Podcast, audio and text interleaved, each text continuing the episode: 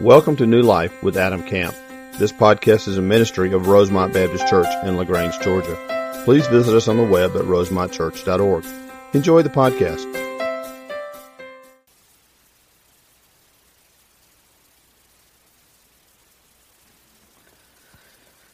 All right.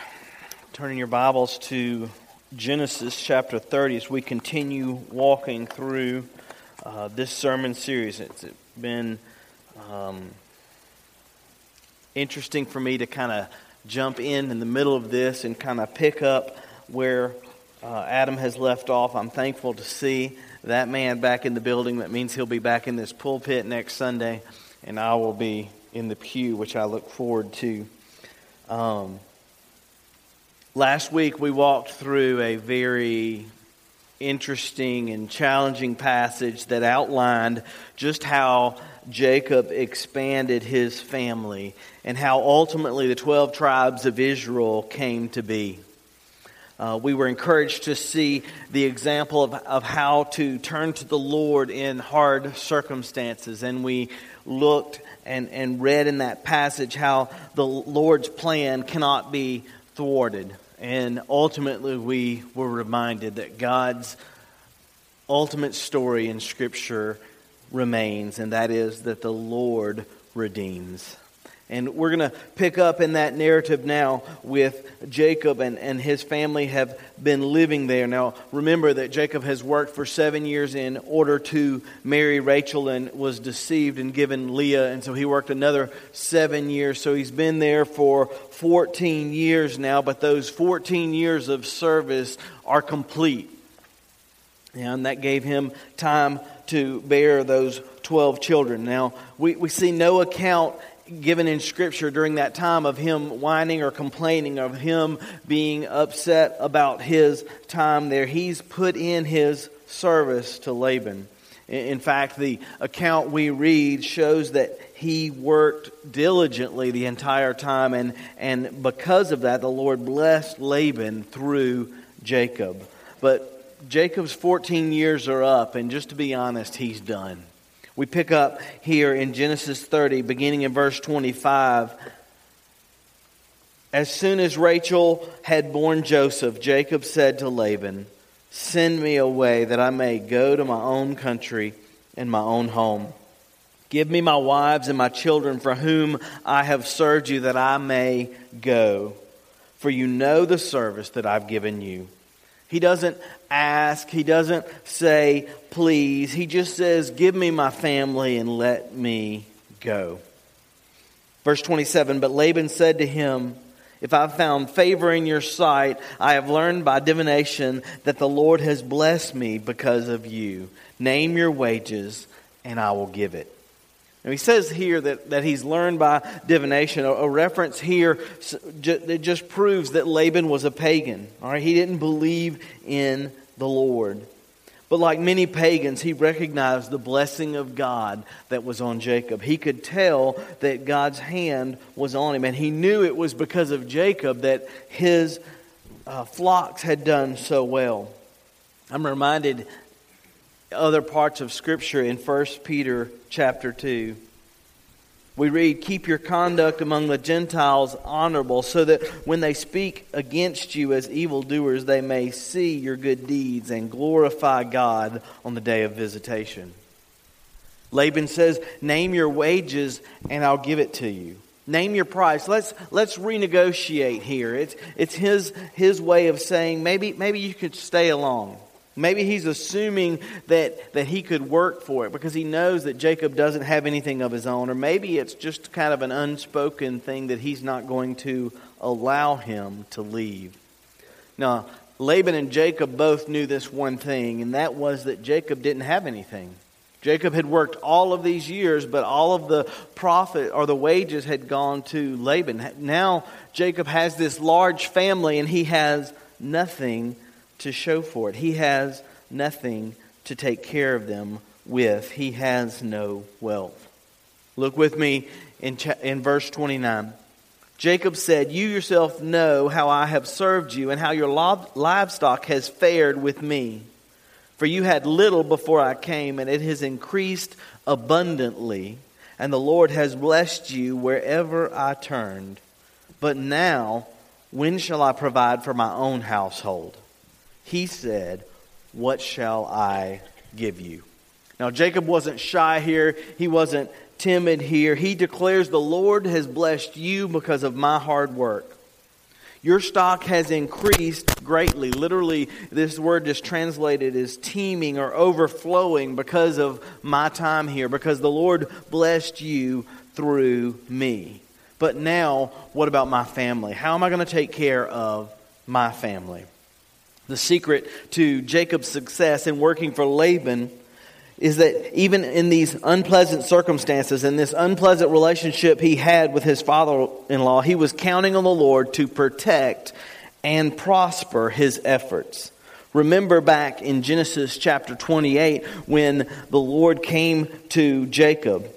He says in, in chapter 28, verse 15, Behold, I am with you and I will keep you, and wherever you go, and I will bring you back to this land, for I will not leave you until I have done what I have promised. Now we see here this promise that he remembers the Lord giving him. Yet he's worked all of these years. Now, he hasn't complained about that, but his service is complete. Everything that he has done has turned out well. He knows the Lord is blessing him.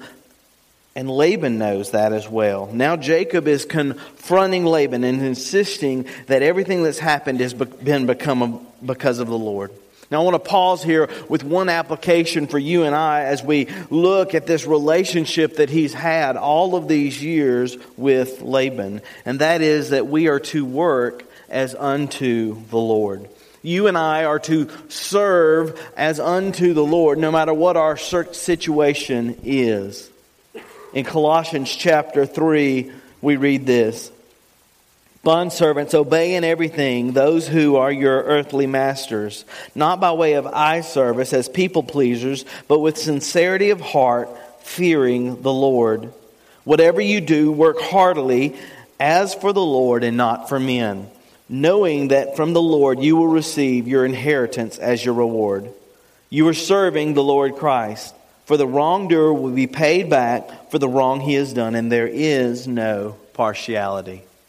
We see almost an identical passage in Ephesians chapter 6, beginning in verse 5. Bondservants, obey your earthly masters with fear and trembling, with sincere heart, as you would obey Christ, not by way of eye service as people pleasers, but as bondservants of Christ, doing the will of God from the heart, rendering service with a good will as to the Lord and not to man, knowing that whatever good anyone does, this he will receive back from the Lord, whether he's a bondservant or if he is free.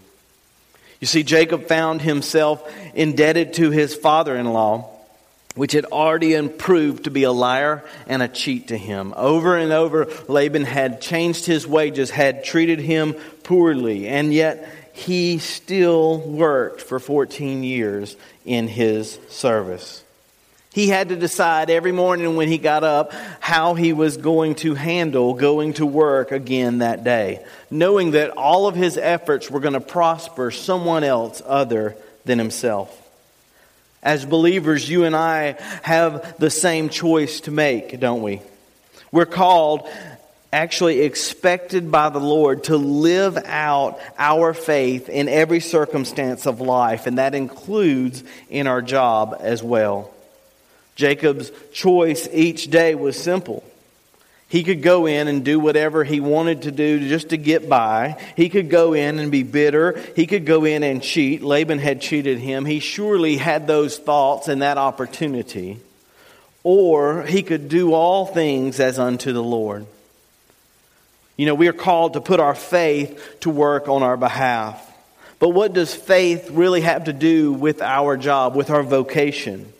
If we have faith that the Lord is bigger than our circumstances, it has a lot to do with it. If we have faith that the Lord knows what we're facing each day, it has plenty to do with it. If we have faith that the Lord has placed us where we are for a reason, then we're able to address it. If we trust what we discussed last week that the Lord's plans are going to prevail and, and that the Lord will deal with us one day, that one day we're going to give an account for our lives and one day our boss will give an account for theirs as well, then it begins to play itself out.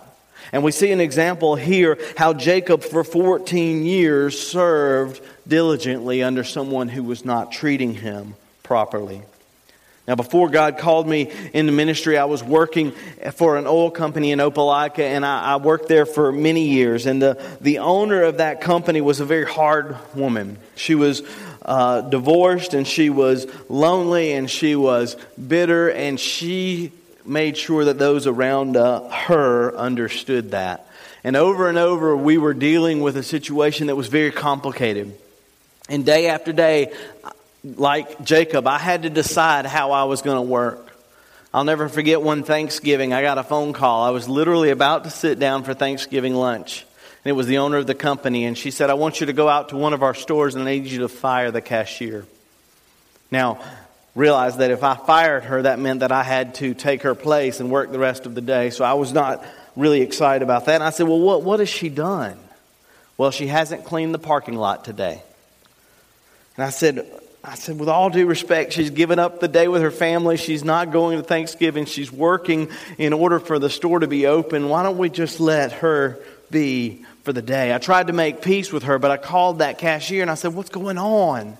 And she said, I don't know. She's been sitting out there for an hour. I found out later that she had taken trash the night before and placed it in the parking lot. And on Thanksgiving Day, gone around to find out who had not found that trash yet.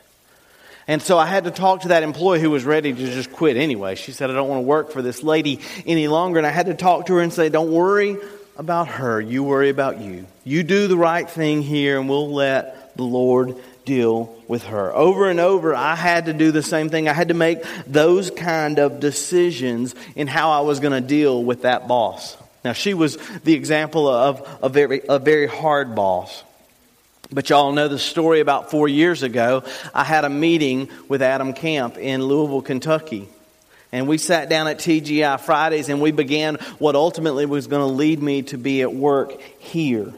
And at that appointment, at that lunch, I found out that he loved the Word of God. He trusted the inerrancy of the Word of God. He loved the local church and he had a heart for the nations. And in that meeting began the workings that brought me to Rosemont. Now, I'd like to stand before you today and say that all four years that I've skipped into the office, excited about every decision that he's made. Even with him on the front row, I'm going to say that's not true. but what do I do? God has called him to be the pastor of this church. He's called me to serve in my role. I don't have to worry about his decisions. I have to worry about my responses, right? And so I sit, and the verse that, that comes to me over and over again is Hebrews 13. Obey your leaders and submit to them, for they're keeping watch over your souls as those who will give an account. Let them do this with joy and not with groaning, for that is of no advantage to you. I claim this verse for myself, Colossians 3. Whatever you do, work heartily as for the Lord and not for men, knowing that from the Lord you'll receive the inheritance as a reward. You are serving the Lord Christ. Now, make no mistake, I'm not standing here and comparing Laban's horrible situation with Jacob to mine and Adam's. I have a great boss. But the reality is, is that there are differing opinions all of us in our circumstances have to decide that we're going to make our decisions based on the Lord. And we see over and over and over here that Jacob has been dealing with this for 14 to 20 years, and he continues to deal with it well. Jacob surely had to remind himself of the promises of God. He had to remember that the Lord promised that he would be with him. Back in Genesis 28, he promised that he would be with him and that he would be with him until the end, and he would surely see through the plans that he had promised. You and I have to do the same thing, right? We have to, we've been commanded to cling to the promises of God and to trust the Word of God. And when things get difficult for us, we can turn to the Word and see how it is that we are to face our day. We have been told to do the to claim the same promise that Jacob claimed, and that is the Lord promises to be with us.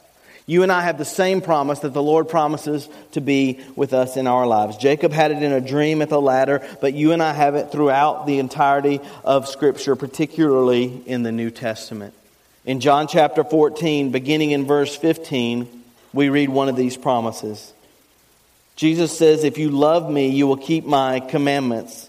And I'll ask the Father, and he'll give you a helper to be with you forever, even the Spirit of truth, whom the world cannot receive because he neither sees them nor knows him.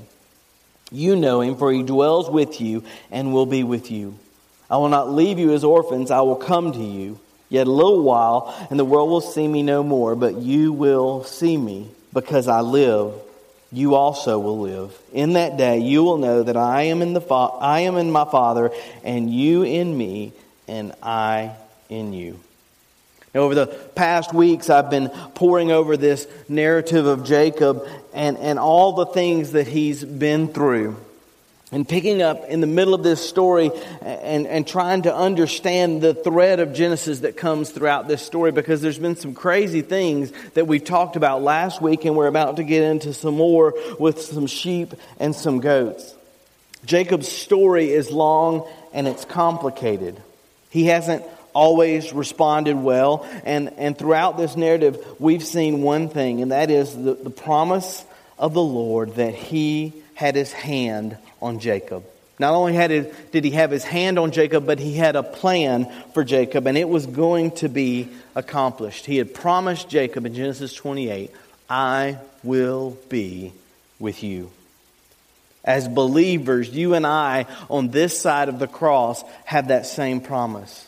We have the advantage of knowing how the story turns out. We have the advantage of knowing that God sent His Son, that Jesus really did come and live a sinless life, that He did die on the cross on our behalf, was raised, and we have the rest of the New Testament that, that tells us that one day He'll come again for us. We, we know that He's given us His Spirit and He's promised the Holy Spirit will dwell with us. And the, the promise for us as Redeemers, we have that confirmation day in and day out that the Lord is with us. The Lord promises to be with you and I throughout our Christian journey as well.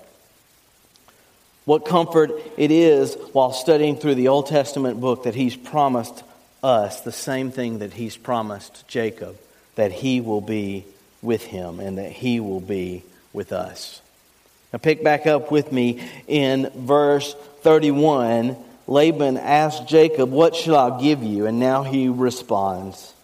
Jacob said, You shall not give me anything. If you'll do this for me, I will again pasture your flock and keep it.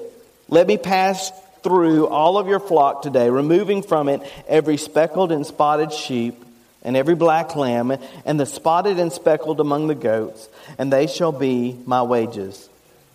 So my honesty will answer for me later when you come and look into my wages with you. Every one that is not speckled or spotted among the goats, or black among the lambs, is found with me, shall be counted as stolen. Laban said, Good, let it be as you have said. But that day, Laban removed the male goats that were striped and spotted, and all the female goats that were speckled and spotted, every one that had white on it, and every lamb that was black, and put them in charge of his sons, put his charge in sons of them. And he set a distance of three days' journey between himself and Jacob, and Jacob pastured the rest of Laban's flock. So he says to him, Let's make a proposition here. Okay, don't give me anything because I think you're going to lie or cheat to me. I'll stay and work, but let me set some new conditions. We all know that, that most of the animals are solid, and, and so if you'll just give me the ones that are born speckled or spotted, then that can be my wages. Okay? And Laban says, how can he lose in this? This sounds like a great deal. Laban knew that most animals were born that way. He knew the, the obvious advantage to this agreement, and so he agrees and he personally goes and pulls out the animals and separates them. Now, Jacob knew the genetics of this. He had been pasturing the flocks, he knew what was normally born. The difference here was this Jacob was going to have to depend on God for the circumstances of these births, and God was going to have to show up if he was going to prosper in this agreement. He had to trust whether the Lord was going to come through on his behalf again. But he was reminded of the promise that he had in Genesis 28 that the Lord was going to be with him. And we'll find out next week when Adam preaches through Genesis chapter 31 that he had had a dream. The Lord had came to him in another dream and he had saw all the animals that were born speckled and spotted. The agreement seems to favor Laban, but Jacob had the blessing of God on him. Pick up with me in verse 37. So then, Jacob took fresh sticks of poplar and almond and plane trees and peeled white streaks in them, exposing the white of the sticks. He set the sticks that he had peeled in front of the flocks in the troughs, that is, the watering places where the flocks came to drink. And since they bred when they came to drink, the flocks bred in front of the sticks, and so the flocks brought forth striped, speckled, and spotted. And Jacob separated the lambs and set the faces of the flocks toward the striped, and all the black in the flock of Laban. He put his own droves apart and did not put them with Laban's flock. Whoever, whenever the stronger of the flocks were breeding, Jacob would lay the sticks in the troughs before the eyes of the flock, that they might breed among the sticks. But the feebler of the flock, he would, lay, he would not lay them there. So the feebler would be Laban's, and the stronger Jacob's. Thus the man increased greatly and had large flocks, female servants, and male servants, and camels and donkeys. So last week we studied how the Lord increased the size of Jacob's family. Now we see, we're about to see the Lord increase the size of Jacob's possessions. Now the mating that I get to describe this week is going to be a little more comfortable for me than last week. Thanks again, Pastor, for that passage. I'm, I'm still not quite over that. Um, you remember last week that Reuben had found mandrakes in the field and, and brought to his mother Leah. And Rachel offered one night with Jacob in, in order to exchange the mandrakes. So they were rumored to have these fertility qualities. Well, we kind of see that same thing happening again, except this time it's about sticks being revealed with white. There was a, a, a, a, thought of the day or a superstition that if, if they saw white while they were mating, that they would come speckled or striped instead of one solid color. Now, the theologians have three different concepts of what this might have been about the different theories. The first one is, is that Jacob believed, just like everybody else, that if you put white sticks in front of them while they were mating, that they would produce white and speckled. The second theory is that, that it actually does work and that these sticks had some chemical in them or there was some kind of reaction when they saw this while mating, and it did cause that. The third theory is because of the dream that we know about in chapter 31 that he already knew that they were going to be born that way, that God told him to do it. Just as God later calls Moses to set up a bronze serpent on a stick for others to look up, it was an act of faith on Jacob's part. To be honest, we don't know the answer of why the animals were born that way.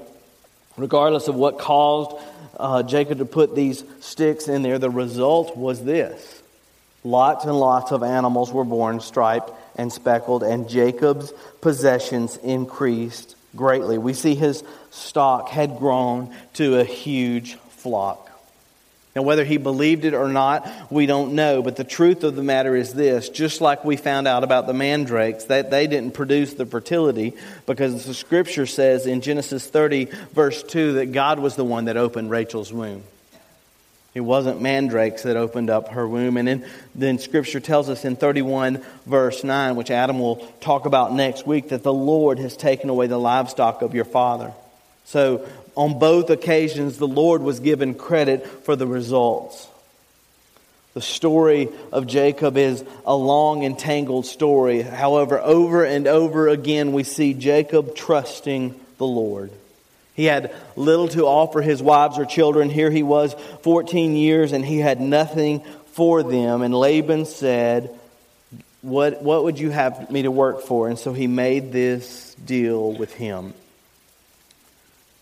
Another point that we see in this passage of Scripture is that we can trust the Lord. Just as Jacob, in the midst of unknown circumstances, found himself making a deal with his lying and cheating father in law, he trusted the Lord to work out the details. And you and I can trust the Lord as well. I don't know what situations are going on in each of your lives. I know that in my own life, I find myself looking at all the circumstances that are going on and all the problems that I have, and I'm trying to figure out how I'm going to maneuver through these and how I can fix the situation at hand. And I have to be reminded, and I was reminded as I studied this passage, that I can trust the Lord. Matthew chapter 6, Jesus gives a pretty stern lecture that hits home for me. Matthew 6, beginning in verse 25. Therefore, I tell you, do not be anxious about your life, about what you'll eat, or about what you'll drink, nor about your body, what you'll put on. Is not life more than food, and the body more than clothing? Look at the birds of the air. They neither sow nor reap nor gather into barns, yet your heavenly Father feeds them. Are you not of more value than them?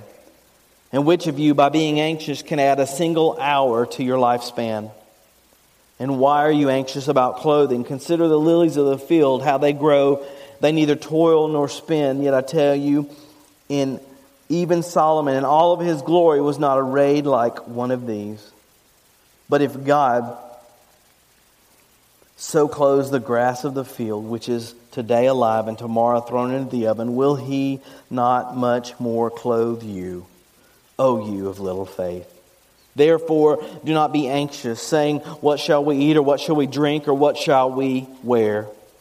For the Gentiles seek after these things, and your heavenly Father knows that you need them all. Verse 33 But seek first the kingdom of God and his righteousness, and all these things will be added to you. You see, as we come to the end of chapter 33, we find that Jacob has become a rich man. He has many children, and now he has many flocks. Like his grandfather Abraham, he now is in command of servants and flocks and camels. Jacob's prosperity did not rest on dishonesty. He was absolutely truthful in all of his dealings with Laban, despite the deceit that Laban had for Jacob. Laban's son in chapter 31 will complain that Jacob was stealing their inheritance and had taken their father's wealth, but that is simply not true. It was the providence of God that had brought this to pass. God had caused these animals to be born this way based on the agreement that was made.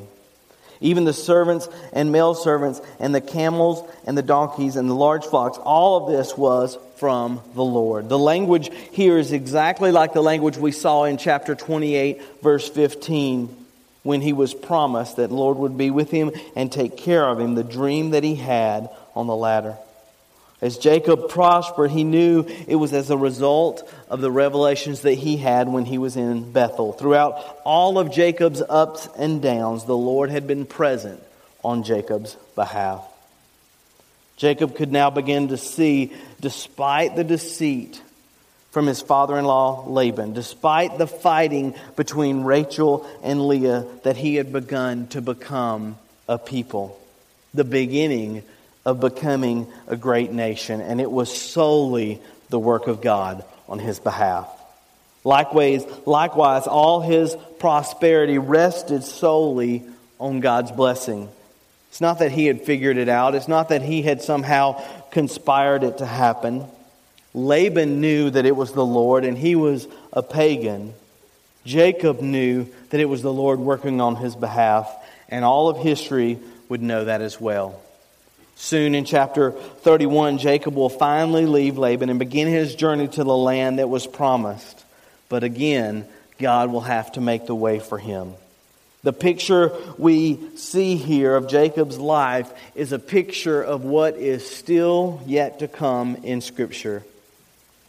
Jacob's exile in these 20 years is a picture of the nation of Israel that will one day be exiled in Egypt. Just as Jacob's family has multiplied while exiled these years, so will the tribes of Israel multiply to a vast multitude before the exodus from Egypt. Just as Laban and his sons feel like they were plundered when Jacob is leaving, so will the Egyptians, when they tell Israel to take whatever they want, just go. And just as God would protect and free Jacob from Laban and clear the way for him to proceed to the promised land, so would God loose Israel from Pharaoh and open the way into Canaan. And ultimately, all of this is a picture of the ultimate Israel, that is, Christ, who would make a way for the ultimate exodus for his people by providing a way of salvation through his Son. You see, we can read this story and get bogged down in all of the details of sticks and mating practices and mandrakes and things that I have, have spent the last two weeks pondering over. But we have to look at the bigger picture of all that the Lord is doing in the process. In your life and in my life, we have to step back and look away from the things that are drawing our attention, from the distractions and the minor parts of the story to see the bigger banner over our lives. The Lord God, if we are believers in this room, has called us. He has purchased us from our sins. He has redeemed us, and He has a plan for our lives. And He has us at the place that we, He has us for a reason. And you and I have to look for the redemptive plan of God and quit getting caught up in the difficulties and the distractions of our daily life. Jacob's story was long, and he rarely knew what was coming next. However, he did know that the Lord had made promises on his behalf, and the Lord had promised to be with him through the process. You and I have that same promise over our name if we're believers in him. May we seek first the kingdom of God and his righteousness and allow the other things to be added along the way. May we live in order to honor him, looking to the big picture to what God is going to do on our behalf. Let's pray together.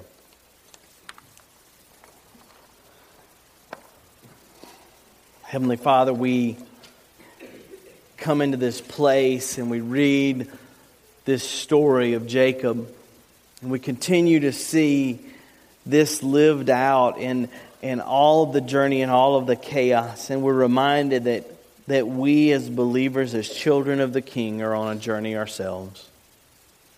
God, I thank you for your word and the promises of your word that you will be with us. The promise that you've left us your Holy Spirit to lead, guide, and prompt us. And God, for the ammuni- am, hmm, for the admonition for us to work as unto you. God, I pray that today that you would remind us of the big theme that you have in life. That you have a plan and that your desire is to work out that plan for your glory. God, I don't know what distractions have drawn our attention away, but we pray today that our attention and our affections would be placed on you, that you would receive glory, and that we would live in light of the fact that we know the rest of the story. Be glorified in this place. In Christ's name we pray. Amen. Let's stand and sing. Thank you for joining today's sermon. We would love to hear how today's message blessed you. Use the Contact Us link on our website at rosemontchurch.org. God bless.